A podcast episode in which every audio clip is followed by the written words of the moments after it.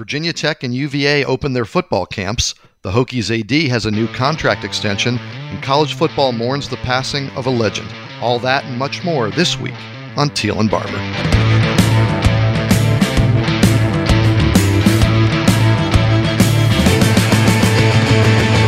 Welcome in to episode 54 of Teel and Barber, the Richmond Times Dispatch and Richmond.com's Virginia Tech, UVA, and ACC sports podcast. I'm Mike Barber, ACC beat writer for the paper, and joining me here, as always, my co host, the 13 time Sports Writer of the Year and the Virginia Sports Hall of Famer, David Teel. David, how are you? Good morning. Well, hope everyone is the same. We are. We're actually getting ready to take one final uh, mini vacation of this summer before uh, our daughter goes back to school. And, and you know how it works. You and I get buried in uh, college football in, in a good way and, and all the work that that entails. We're we're heading up to Baltimore, where two years ago we took my daughter to her first uh, ever baseball game, Orioles game against the Yankees. Course, I was rooting for the Yankees. She got an Orioles shirt and hat and was rooting for the home team, as as you should, I think, as a, a kid, your first time in a ballpark. Um, so this time around, it's my son. Evan turned two, and uh, it'll be his first major league game. It kind of got me thinking back to, to, to my experiences with that, and I'm curious for you, David. What what was the first sporting event you remember attending? Mets, Dodgers, Shea Stadium. Mike, I'm gonna. I mean, this is major league. Uh, that I'm gonna ballpark that as 68 when I was about nine years old. Now, if you want to include college football, my my very first sporting event in a much larger crowd than at Shea Stadium would have been at JFK Stadium, the late great JFK Stadium in Philadelphia, with hundred thousand people, Army Navy, 1966. I would have been seven years old. That is one of my, my bucket list games. And uh, yeah, it's interesting. You know, 20 years after you, of course, but my first my first sporting event uh, was a New York Mets Houston Astros doubleheader at Shea Stadium. Uh, neither of my parents are big sports fans, but my aunt uh, was really into the Mets, and her roommate took took uh, her and I to the game. It ended up being a doubleheader. I remember uh, the night before my aunt calling the house and saying, you know, playing a little bit of a prank on me. She said, "Well, I have bad news about tomorrow's game." And I thought, "Oh no, you know, it's been canceled. I'm not going to get to go to my first major league game. I'm not going to get to see Darryl Strawberry and Len Dykstra in that lineup that they had. And she said, uh, today's game got rained out, so tomorrow's a doubleheader. Would you mind seeing two games? of course, as a nine year old, I was also nine at that time. So absolutely. Uh, I remember getting a program and uh, learning how to score a baseball game there. And uh, remember Ron Darling, they split the doubleheader. I think Ron Darling pitched the game they won. Um, so yeah, it's uh, it's one of those things that I think I hope for my kids too that um, it, it, stands out from your childhood. What was what was Tiny Teel's first? Nats game at nine months old. Bless she, my wife's brave heart. Does she remember it? No, but but but she's been ex- except for COVID last season. She's been to at least one Nats game every season of her life. That's awesome. And I know we covered a lot of your vacation on the last episode, so go back and listen if you if you want that recap. But um, th- there was baseball trips involved, right? There was a game involved in in this year's uh, family vacation, wasn't there? Two. We did a we did a Rockies game and a Salt Lake Bees game. Oh, so cool! Minor league baseball, they've got the best names, the best logos, the best merchandise. When I when I worked at Major League Baseball, they did a thing for the employees. We called it the yard sale, uh, and it was basically demos and sample materials and, and all sorts of um, you know not to go out products that um, had been approved or not approved, and they would sell them in this yard sale. And, and everybody in the company, everybody that worked in the commissioner's office, you kind of drew numbers, and whatever your number was, that was like the order you could go in to kind of pick through this stuff and and buy items. And and everybody, of course, made a beeline for um, the high ticket items. I was an intern with no money. Uh, I always worked my way over to the minor league table, and I have a Toledo Mud Hens t shirt still from that. Um, I think a Sand Gnats hat I picked up there, and um, those are cool. They're just such cool experiences. Yeah, no, absolutely. And you, and you mentioned the uh, the cool nicknames. The night we saw the bees, they were playing the Sacramento River Cats. Oh, how cool is that? I mean, I love the tradition of the Yankees and the Red Sox and the Cubs, but minor league baseball's where it's at for the for the fun stuff. Yeah, no, no question. And you know, pictures with the mascot, and uh, it was it, it was a lot of fun. Yeah, I, I, need to give a shout out to our good friend Parney over at the Squirrels. We took uh, the kids over for a game, and uh, he made sure that my daughter got to see Nutsy, and, and she ended up on the big screen with Nutsy, their mascot, over there at the Diamond. And um, you know that's right here kind of in, in, our own backyard and, and always such a, a good experience. And i think it's good you know i don't know how much my my son took in at two years old but he, he knows now that the pitcher throws the ball. Because mm-hmm. he points to the pitcher and he says throw. And then the pitcher throws it and then he yells to the batter hit um, and then he gets a little flustered when the batter doesn't swing that's the one part that um, if he becomes a baseball player he's going to be a free swinger because he does not understand uh, the concept of taking pitches no and uh, i'm not sure how much Laura pays attention either. Uh, she's probably more interested in the food and people watching than baseball watching hey man, that's that's part of being there. Take me out to the crowd, right? Peanuts and Cracker yes. Jack, and yeah, that's part of the the allure. So um, yeah, we're looking forward to that, and always a good time. And you and I are looking forward to college football season, and and it kind of really ramped up, I think, for us with uh, media day at Virginia Tech. Got to get out and um, spend some one-on-one time, some FaceTime with the coaches and some of the players. A lot of the players. It, it was a really uh, good event and an opportunity to really get some good one-on-one time. David, what were some of your takeaways from from what we talked about that day? Well, I.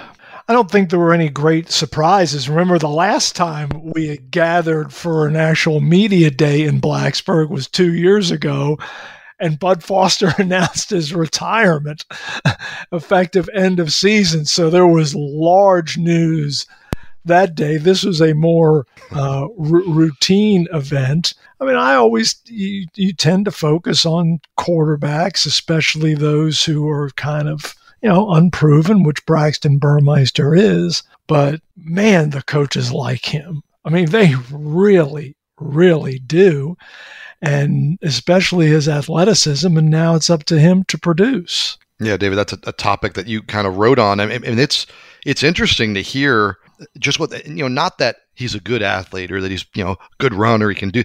I mean, this is a guy that they believe is one of the two or three best athletes on their team, um, mm-hmm.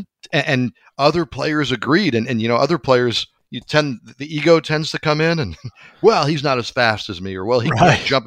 And that was not the case man. Like everybody was kind of bowing down at the altar of, of what braxton burmeister can do. And uh, how did justin fuente describe him physically to you? Well he, he said he's ripped to shreds. He's got veins in his abs. He goes this is what the people i'm watching on the olympics look like. Yeah how about that yeah. So, and you know, Justin Fuente has been doing this a while. He's he's seen good athletes, right? So for yeah. somebody's physique uh, to stand out in that way, it tells you that, yeah, you know, and and who knows, you know, how will that translate? I thought Brad Cornelsen and Justin Fuente were interesting talking about the idea that hey, people hear great athlete at quarterback and, and they picture the running and, and, and the making plays with your legs. But they said, you know, a lot of that translates into how well he's going to help the passing game, keeping plays alive, yes. arm strength, and, um, you know, ability to keep his balance. And, and um, I think that's going to be the area because we had people tell us when we were in Charlotte, I think James Mitchell said to me, you know, that this is going to be a really good passing game. I think Justin Fuente said this figures to be their best passing game he's had outside of the Isaiah Ford, you know, Bucky Hodges season. Yes, he he did, and that and that really turned turned heads. He said, "I." I feel better. This was his direct quote. I feel better about the passing game than I ever have since I've been here. And yeah, when when when a coach says that, your your your ears perk up, and it, it you make an interesting point, Mike, about balance because that's that's one thing that Burmeister's athleticism uh, involves. He's he's into mixed martial arts. I mean, he, he was telling me when he was like four or five years old, his mom was into kickboxing, so he go to her kickboxing lessons and watch. And now he's into jujitsu. He's gotten Brock Hoffman into it. And oh, by the way, Burmeister, you know, because he's a SoCal kid, he grew up surfing, he grew up hooping, he, he, he dabbled in baseball, and he was a heck of a football player. Yeah, and and that balance is so important, and I think people lose sight of that sometimes because it's one thing to avoid the rush, right? To to get away, and, and that's important, right? You don't want to get sacked, but then what position is your body in when you emerge from that? Um, and, and it's why a lot of quarterbacks are coached to throw the ball away because you slip out of something, you know, your footwork is all shot, your your shoulders are all turned, you're all spun around. You live to fight another day and throw the ball away. But what Cornelsen was explaining to me at one point was that you know Burmeister's the kind of guy who can slip out of something that looks like a broken play and get his balance, get himself set mm-hmm. again to really deliver the football the way it's supposed to be delivered, not flinging it across the field or throwing it back over your shoulder or some of the wild things we see, but really he's got the the body control to you know reset the pocket, if you will, and and that's one of the reasons you know that they are so excited about this passing game. But David, it's also the reason that I have some questions because when you look behind Braxton on the depth Ooh. chart, there isn't much there, and that's true, in my opinion, up and down this roster. I, I told Dax Hollifield, I said, I look at your team and I see a starting 11 on offense and a starting 11 on defense that I think can contend for a Coastal Division title. I look at your two deep and I think you're an injury or two away from a potential train wreck. That's got to be the, the number one concern right now if you're a tech fan. Agreed. And I would highlight a couple, maybe even just one position, defensive end. It's been apparent, at least in my interpretation, that they are not optimistic about Emmanuel Belmar right. being ready for the start of the season, if at all this year, coming back from a serious concussion. And if Belmar is unavailable, you know, what is it defensive end outside of Amare Barno? Yeah, it, it is. It is thin. Um, and inexperienced. And I think that a little thin inside, too. Certainly, the addition of the Clemson transfer solidifies the inside. You've got Pollard and, and, Kendricks who have played, but that defensive line, you're right, to me is is really thin, especially at end. Uh, I see the same thing on the offensive line. Now, the nice thing at offensive line, and, and Brock Hoffman talked about this a bunch at media day, they got a lot of guys who can play a lot of different spots. I mean, Brock told me that yeah, he, he's practicing at center. He's a Rimington candidate at center. That's where he expects to be, but he can play either guard spot. He can play either tackle spot. Uh, he told me, you know, Tyrell Smith, Lecitus Smith, uh, Luke Tenuta, that those guys can play every guard and tackle spot. So you have a lot of flexibility where it isn't a case of, okay, who's the backup left tackle? Who's the backup right tackle? It's who's the next lineman ready yeah. to come in? And and with the addition of, of the uh, Jordan kid, the uh, Maryland transfer, right. you've got Johnny some Jordan. pieces.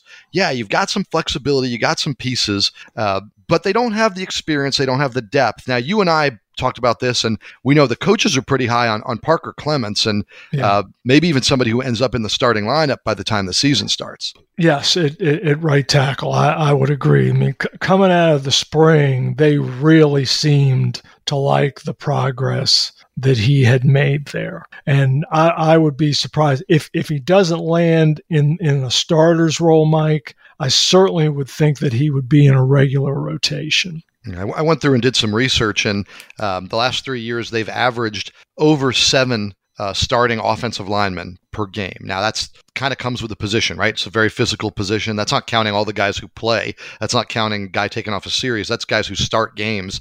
Um, you know, you could see seven guys in that room that, that you'll feel good about. Um, the question is, who's spelling guys in game. Um, it's just it, it, looks thin. Now they did go and add a, a, junior college transfer from a junior college in in Utah. We'll see what he turns out to be. Um, but I, yeah, I, I, think offensive line, defensive line, quarterback, they're an injury away from potentially being in, in a really bad spot. No question. And, you know, Burmeister had his issues last year. Now, they really weren't in game injury issues. Yes, he had the hand cramp, but it almost seems certain that that was more COVID related from you know leading in, in, into the NC State game, and then how's he supposed to avoid a teammate stomping on his foot during yeah. practice? You know, a 370 pound offensive lineman. Yeah, those so, guys are supposed to be protecting the quarterback, right, David, not not stomping on him. right. So it, it's not like he's had to leave games because of a, a, hit in the pocket that he could have avoided, or he should have slid or gotten out of bounds, or you know, however you would envision a quarterback getting dinged during a game. Yeah, and it goes back to what we started with the kind of athlete he is. Uh, Brad Cornelsen said he's bigger and stronger this year, um, which should add to the durability. It is a little alarming. you know, he told us in Charlotte he doesn't yeah, even know how to slide, right? which these kids been playing quarterback a long time to not have that particular skill set down. Plus, he was a baseball player. Of course, he knows how to slide. Yeah, that might have been a little uh, hyperbole, but uh, he certainly is a guy who isn't afraid of contact. But I think he goes into this year aware of, you know, it's important to to pick your spots and, and to not take unnecessary hits because of what we're saying. Because this team looks really good on its first line, on its first team, um, and things get a little sketchy when you get into that that two deep. And you know, but there there's some talent on that two deep, and there's some guys we don't know about, and that brings us pretty neatly to this week's edition of Who You Got. Let's stick with the uh, Virginia Tech football theme here for a minute. And David, we're going to start with you. Okay. okay. If there's one player who needs to have a breakout season for the Hokies to have a successful year, who is it? Who you got? I think the first place you look, guys, is the running back room. And with Khalil Herbert gone 1,700 yards out the door, the the primary candidate in my mind, it's not a new name by any stretch, is Jalen Holston. I anticipate that he will be in the starting backfield on September 3rd against North Carolina. But Jalen Holston has never logged more than 70 carries in a season. I believe he had 40 last year. I mean, he's been dinged up, but he's shown some flashes. I think one year he averaged 4.9 a carry. Last year was 4.7.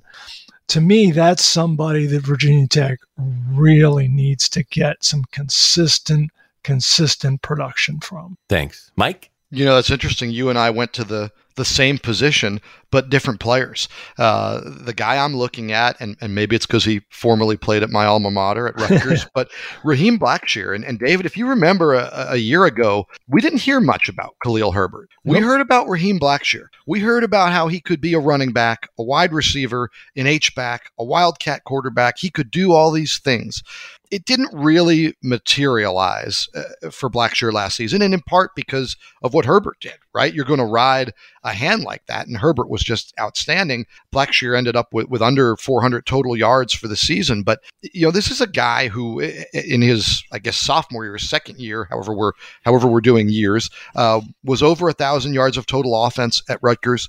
Uh, you know he he was responsible, I think, five touchdowns that season. Uh, he's a very dynamic player who can do a lot of things that the coaches were making it sound like they were building the offense around and that it didn't pan out. Brad Cornelsen admitted, admitted maybe put a little too much on his plate first year in a new school, maybe put a little too much hype on a guy who, who hmm. hadn't played yet for their team. I think that that potential that they saw, I think it was real. I think it's still there. I think if he is that player this year, man, that just transforms this offense. Agreed. And the, the, the question that I have, Mike, is from which position? If if they're going to try to pare down what they want to do with Blackshear, is it from the running back position? Is it from more of a of a slot receiver position? How are we going to see him deployed? I'm very curious to see. Yeah, I, I, expect to see him uh, play a huge role in the passing game, and whether it's out of the backfield, motioning out, and you know, part of what's great about a player like that in the in the chess match that is offensive coordinator against defensive coordinator is he doesn't tip your hand if, if he's on the field. Mm-hmm. You know, if he's in there, it can be a running play, it can be a throw out of the backfield. He can motion out, and all of a sudden, you need to pull a, a corner or somebody else down.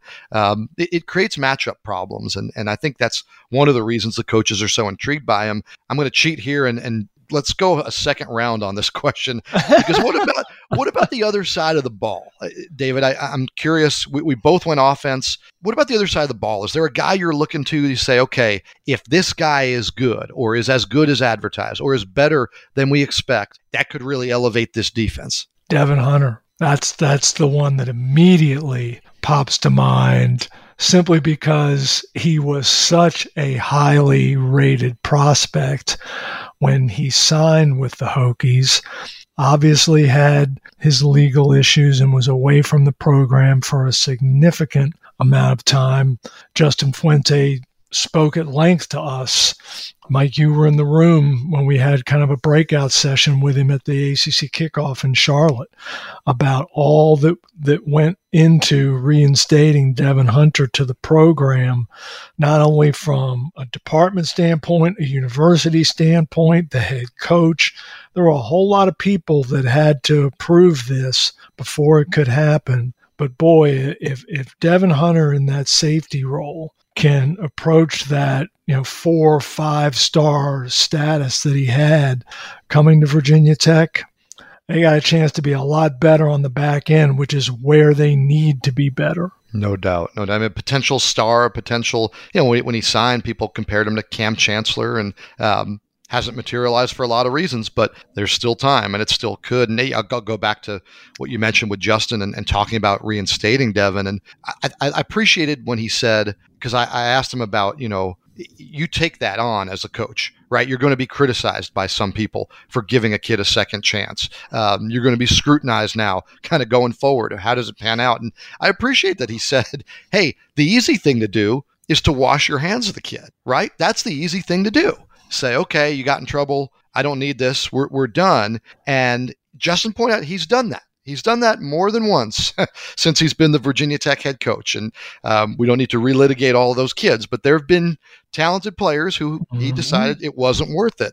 Um, it. It shows you what he believes in uh, about Devon Hunter that this was the kid he said, yeah, he, he knows he's sticking his neck out for this kid and he believes it's the right thing to do and he believes it's worth it, not just football wise, but but for the kid's life and for what you know. These coaches don't want bad influences around their locker room. They don't want these headaches, and they know that the quickest way to get on the hot seat. Not that Justin's not already there, but the quickest way to get on the hot seat is to have problems in your program that are off the field. Um, there's very little patience for that. So I, I think it says a lot about who Devon Hunter is in the eyes of Justin Fuente that he's been reinstated. And I think you're right. A big year from him could really be huge for the defense. Yep. And you're right about the, the coach sticking his neck out there because a, a coach who's not winning enough, which clearly the last couple years Justin Fuente has not, if in turn he has issues off the field, any goodwill that he's built up vanishes that might cushion the blow from a less than successful season. Yeah, and I, I, think we all expect he needs to have a very successful season to, to remain the coach in Blacksburg. The guy who's going to make that decision ultimately, his future is secure. Whit Babcock, the athletic director, he just agreed uh, to a new extension. David, you were tweeting out some of the details, and um, interesting in terms of the terms, uh, we didn't see a major change there, right? We're just seeing an extension of years, which in in these times, I guess, makes some sense. Yeah, I I, I found it to be a very um, sensitive way to, to to handle it, for for lack of a better word, Mike. This is 2021, and throughout this calendar year, Virginia Tech's athletic department, the everyone is having salary reductions depending on on your pay scale. Now, now some I I guess who make less than 40,000, I believe it is, uh, did, did not have, have their salary reduced. But in that climate, it would have been kind of tone deaf to not only extend anyone's contract, and especially the boss, and say, "Oh, and look, we're going to give him a lot more money." But but no, they're they're not. His his his salary structure is going to remain the exact same. They extended him through 2029. You, you look around the, the, the country, not many athletic directors have a contract that, it, that goes out eight years. And this is the second time that Virginia Tech has done that with, with Babcock because when they signed the deal in 2016, it went through 2024. This new one extends it from 24 to 29. That's it's interesting because we've seen movement right in AD jobs, and one of the jobs that came open was at Missouri, and and it's an SEC job. There was some question would they reach out to Whit Babcock? We don't know if if that happened, but the job ended up going to his former number two uh, at, at, Virginia Tech. Uh, Desiree Reed Francois, who had most recently been the, the AD at, at UNLV. Um, interesting, at least in that connection. It makes me wonder if uh, if there was a phone call to Whit Babcock, if he not only passed but put in a good word for who he might look to. Um, certainly, she's got a resume that that warrants that attention. Oh, if I, assure you, Mike, if if Missouri reached out to to Whit and it makes sense that the Tigers would have. Mm-hmm. Whit, Whit, used to work at, at, at, Missouri, and if if someone from Missouri did indeed contact him, there's no question he would have given Desiree uh, just a strong, strongest in, endorsement. Um, Desiree worked for for Whit not only at Virginia Tech but also Cincinnati. Uh, De- Desiree, as you mentioned most recently, the AD at UNLV. She's worked in the NFL and on the legal side with the Oakland Raiders, and you know has has a very diverse set of experiences uh, that I think will serve her well in, in the SEC. Now that's that's a whole different operation than than at UNLV, but she's got SEC chops too. She's worked at Tennessee. Yeah, no, it's going to be interesting to see what she does there. And uh, Missouri, Missouri is certainly not known for football in a league that's known for football. So that will be a bit of a challenge. David, speaking of football, I'm curious, how do you, I don't know, relate, equate um, the extension for Whit Babcock to Justin Fuente's situation because in, in my eyes it in a sense kind of ratchets up the pressure because it, that, according to that contract section if there's a coaching change Whit'll be there to to oversee it and, and to live through it. Uh, mm-hmm. to me it says this guy isn't going anywhere. Now it's your turn to kind of put up or shut up. I think it's a pretty pretty fair assessment of it. And ads fairly or not are essentially judged by the coaches they hire, especially the marquee coaches. And Whit Babcock hired Buzz Williams. Turned out to be a pretty good hire. He hired Mike Young. Looks like that's going to be a pretty darn good hire. Hired Justin Fuente. Mm, we'll see. So, uh, and, and, football matters clearly more than men's basketball at, at Virginia Tech, as, as well it should. Uh, that's that's the one that, that makes the money. And uh, you know, Whit's last football hire at uh, Cincinnati didn't work out so well either. Although the guy is in the U.S. Senate, so uh, who am I to question how it all worked out? You know, I, I, question the voters probably more there than I do any athletic directors and the way that thing turned out. But uh, you know, speaking of of coaching hires, one that happened many, many, many, many years ago and was I mean, as successful as, as any run we've seen, Bobby Bowden at Florida State and uh, the legendary Seminoles coach passed away. And, you know, David, you and I both got, got the chance to spend time with, with Bobby Bowden to get to know him a little bit. Uh, you, I'm sure, more than I did. But what stands out from from just such an, an iconic career that, that Bobby had? Mike, he was the common man. I mean, he, as as legendary a figure as he was and is. And for all his accomplishments, he never, ever, ever considered himself above anyone, and he never lost that personal touch. I had a friend of mine who's a former SID, Sports Information Director at Wake Forest, John Justice. Tell me a story yesterday about how in 2007, and John had been uh, out of the SID business for quite some time at this point. He was no longer affiliated with Wake Forest, but he was working in Winston-Salem. And when the football schedule came out, John noticed that the Seminoles were playing at Wake Forest on a Thursday night. And John, knowing that Coach Bowden was a man of faith, thought, wow, you know, I wonder if when Florida State comes up here, I know it would be game day, but maybe, just maybe, Coach Bowden might come speak to our men's group on a Thursday morning at our church in Winston-Salem. So he reached out to his friend at Florida State in sports information, and Rob Wilson is his name. And Rob told John, Well, of course he'll do it. He'll be happy to do it. He does it all the time. And John's like, Are you sure? You, you, it's game day. Oh, no, won't be a problem. And and and, and so it, it, it came to pass that on, on a game day, when Florida State was staying a half hour outside of Winston near the Greensboro airport, John Justice fetched Bobby Bowden at six o'clock in the morning from the team hotel, drove him to Winston-Salem. More than 100 people showed up. They usually get about 25. Bobby spoke for half an hour, hung out afterward, glad handing and slapping backs and, mm-hmm. you know, posing for photos and answering questions like he didn't have anything to do.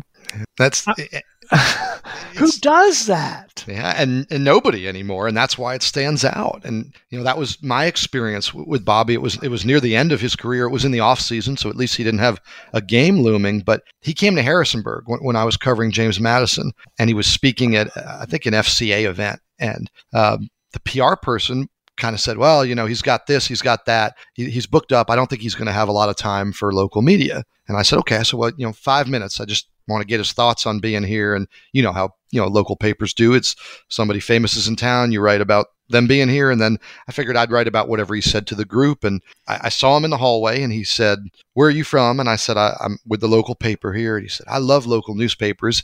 And he took me in a room and told the PR guy it would be fine. And he sat and talked to me for about 20 minutes about how much he still loved reading the paper in, in his hometown and getting up every morning and, and, the printed paper and folding it open during breakfast and reading the local paper and seeing what was happening in, in his neighborhood. And then 20 minutes ran out and the PR person came in and said, Are you all good? And Bobby said, Oh, we haven't started. We've just been chatting. and he sat with me for maybe another 30 uh, and did an interview about, you know, life and football and uh, the things he does in the off season. And it was like you said it was it wasn't about his image. It wasn't that he wanted me to see him as it's just who he was. Yeah. you want to talk to me? I'll talk to you. Um, i'm busy i'll find time.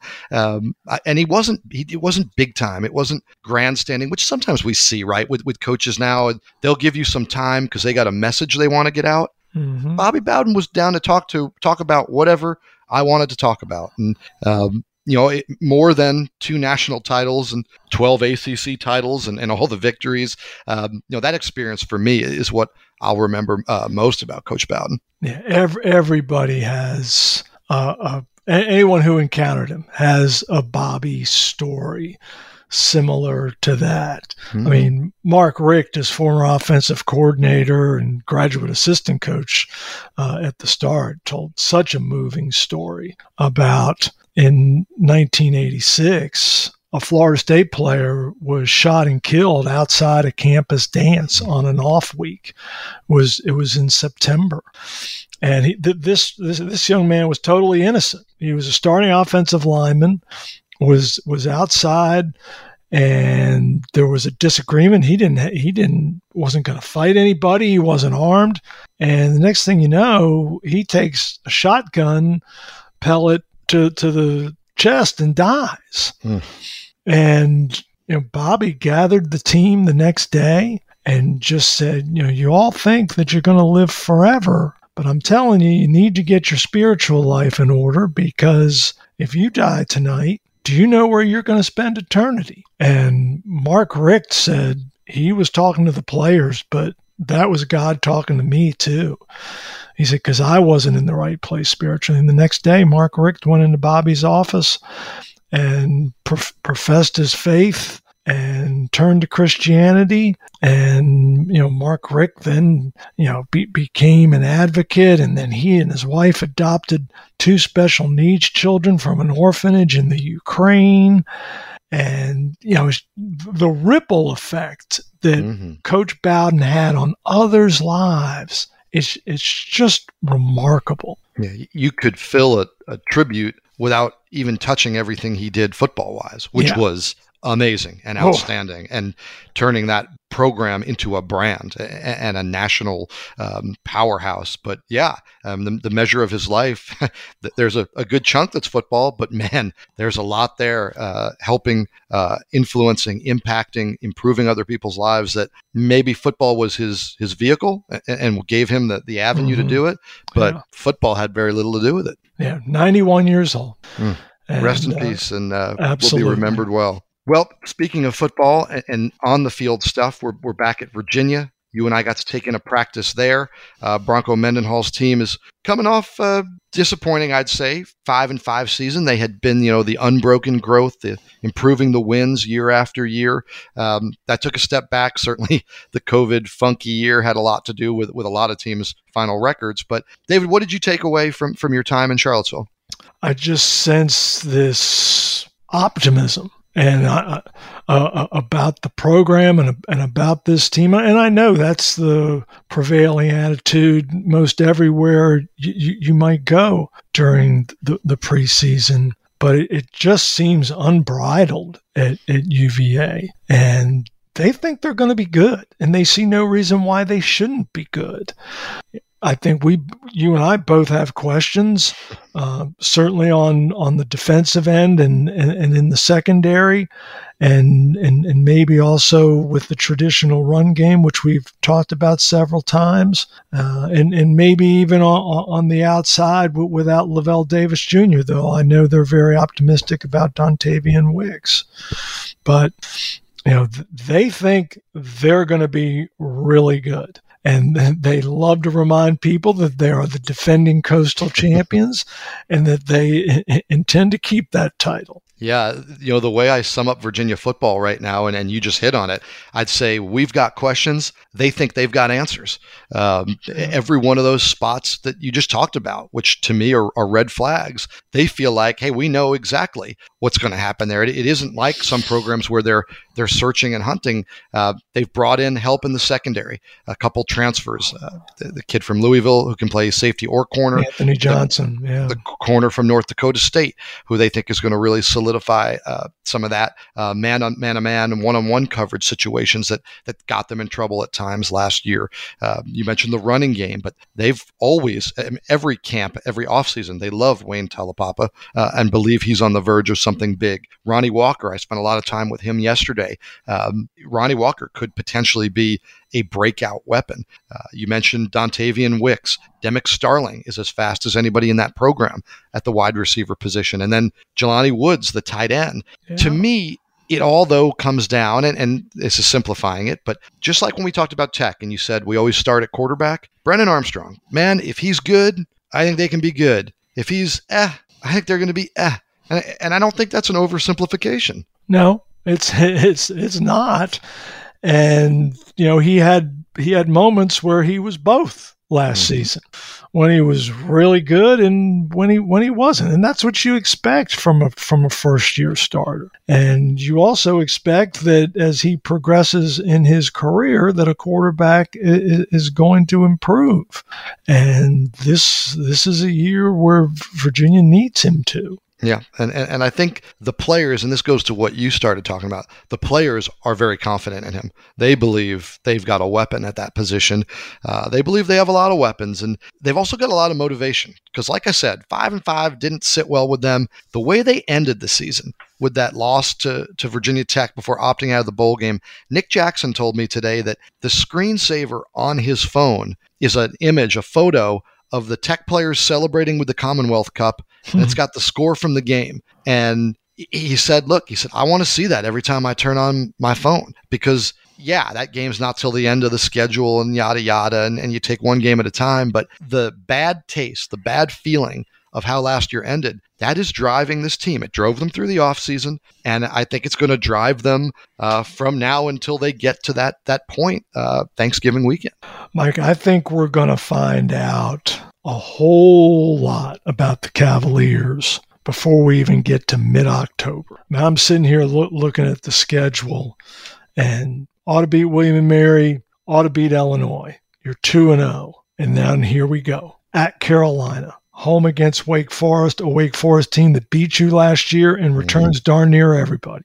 Then the next week at Miami, by the way, for the third consecutive season, thanks to COVID. No complaints here. Right. and then the next week at Louisville against a against a Cardinals team that is very optimistic about its squad. Those four games, all conference games, two of them in the division. The two teams picked one and two in your division, both on the road. I mean, that to me is the defining stretch. Yeah, no doubt. And, and, and Carolina is Carolina is going to be the litmus test for us here because Virginia Tech gets them in the opener, UVA gets them week three. We all mm-hmm. think Carolina's really good. So we're going to have a, a, really good handle, I think, on both teams. Maybe not how good or bad they are, but what kind of season they're going to have because of how pivotal that matchup will be in, in, the early part of the season. You know, Virginia the last three years is 17 and 2 at home, where they haven't gotten it done, as you just pointed out, on the road. Mm-hmm. And it, it is the next step, I think, in the evolution and the development of Bronco Mendenhall's program. Are they ready to make that jump now from great at home, so so on the road. They certainly don't ease into their road schedule by any stretch. Uh, but you're right. I think it defines this season, and the ability to win on the road to me is what defines what kind of a program they're going to be going forward. Because, hey, you win your home games, you can win six or seven games a year and be in a bowl, right? And that, from where UVA was, that's nothing to sneeze at. But they certainly aspire to more. And to get to more, you got to win away from Scott Stadium. Yes, you do. And and then you know later later in the year, they have to go to Brigham Young, mm-hmm. and they have to go to Pittsburgh. Oh yeah. So in the end, the, the road season is going to determine what UVA football is in 2021, and and that issue kind of leads us into this week's edition of Take It or Leave It. Thank you, Mike. Let's talk about Cavalier aspirations. Okay, Virginia will finish higher than the preseason prediction of fifth place in the ACC Coastal. Take it or leave it. And let's start with Mike. Yeah, I'm, I'm going to take it. Um, I had them fourth. I think if Armstrong plays well, they'll be in the running for that two, three, four, that, that little jumble there. Um, again, if he doesn't play well, if the back end of the defense isn't better, yeah, fifth, maybe even sixth. But I think when they say they've got answers to our questions, I think they're right. And I think they will be better. So um, Fifth seems low. I, would be surprised if they finished lower than fourth, and I could see them in that 2 3 range again with those two key things that need to come together. All right. Thank you, Mike. David? I also will take it because, like Mike, I picked UVA to finish fourth in the coastal.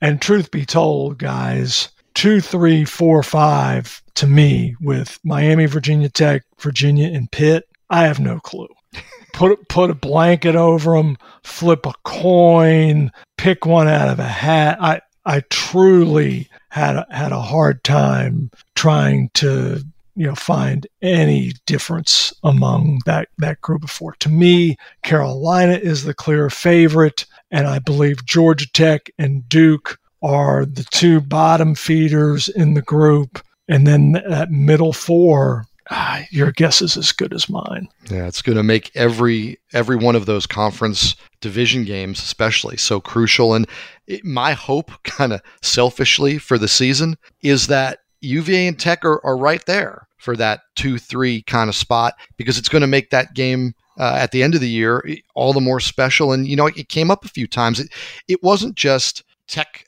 and UVA, you know, that game, it wasn't just UVA players kind of lamenting last year. Dax Hollifield said that the year that UVA beat Tech to earn the division title to go to the Orange Bowl, Dax felt like that was a setback for the Tech program, a tipping point, because he felt like, hey, if they win that year, win the division, it's all uphill from there. And losing that one game cost them the Orange Bowl, cost them the division, and he felt like it set the program back. And um, we're getting ahead of ourselves, but I, I, think both those teams have a chance to be in the two three range, and man, that, that would make the, the final regular season game really something special for us. A lot of fourth quarters between now and Thanksgiving weekend, my brother. we got a ways to go, and man, we're going to enjoy it, and we hope you do too, and we hope you enjoyed listening today. You can subscribe to Teel and Barber on Apple Podcasts or wherever you find your favorite pods, and please consider supporting local journalism with an online subscription to the TD. You can find special promotional offers available at richmond.com. Today's show was produced by Dean Hoffmeyer. Teel and Barber is a podcast of the Richmond Times Dispatch and Richmond.com. For David Teel, I'm Mike Barber. Thanks for listening. Be healthy and safe, and please join David and me again next time.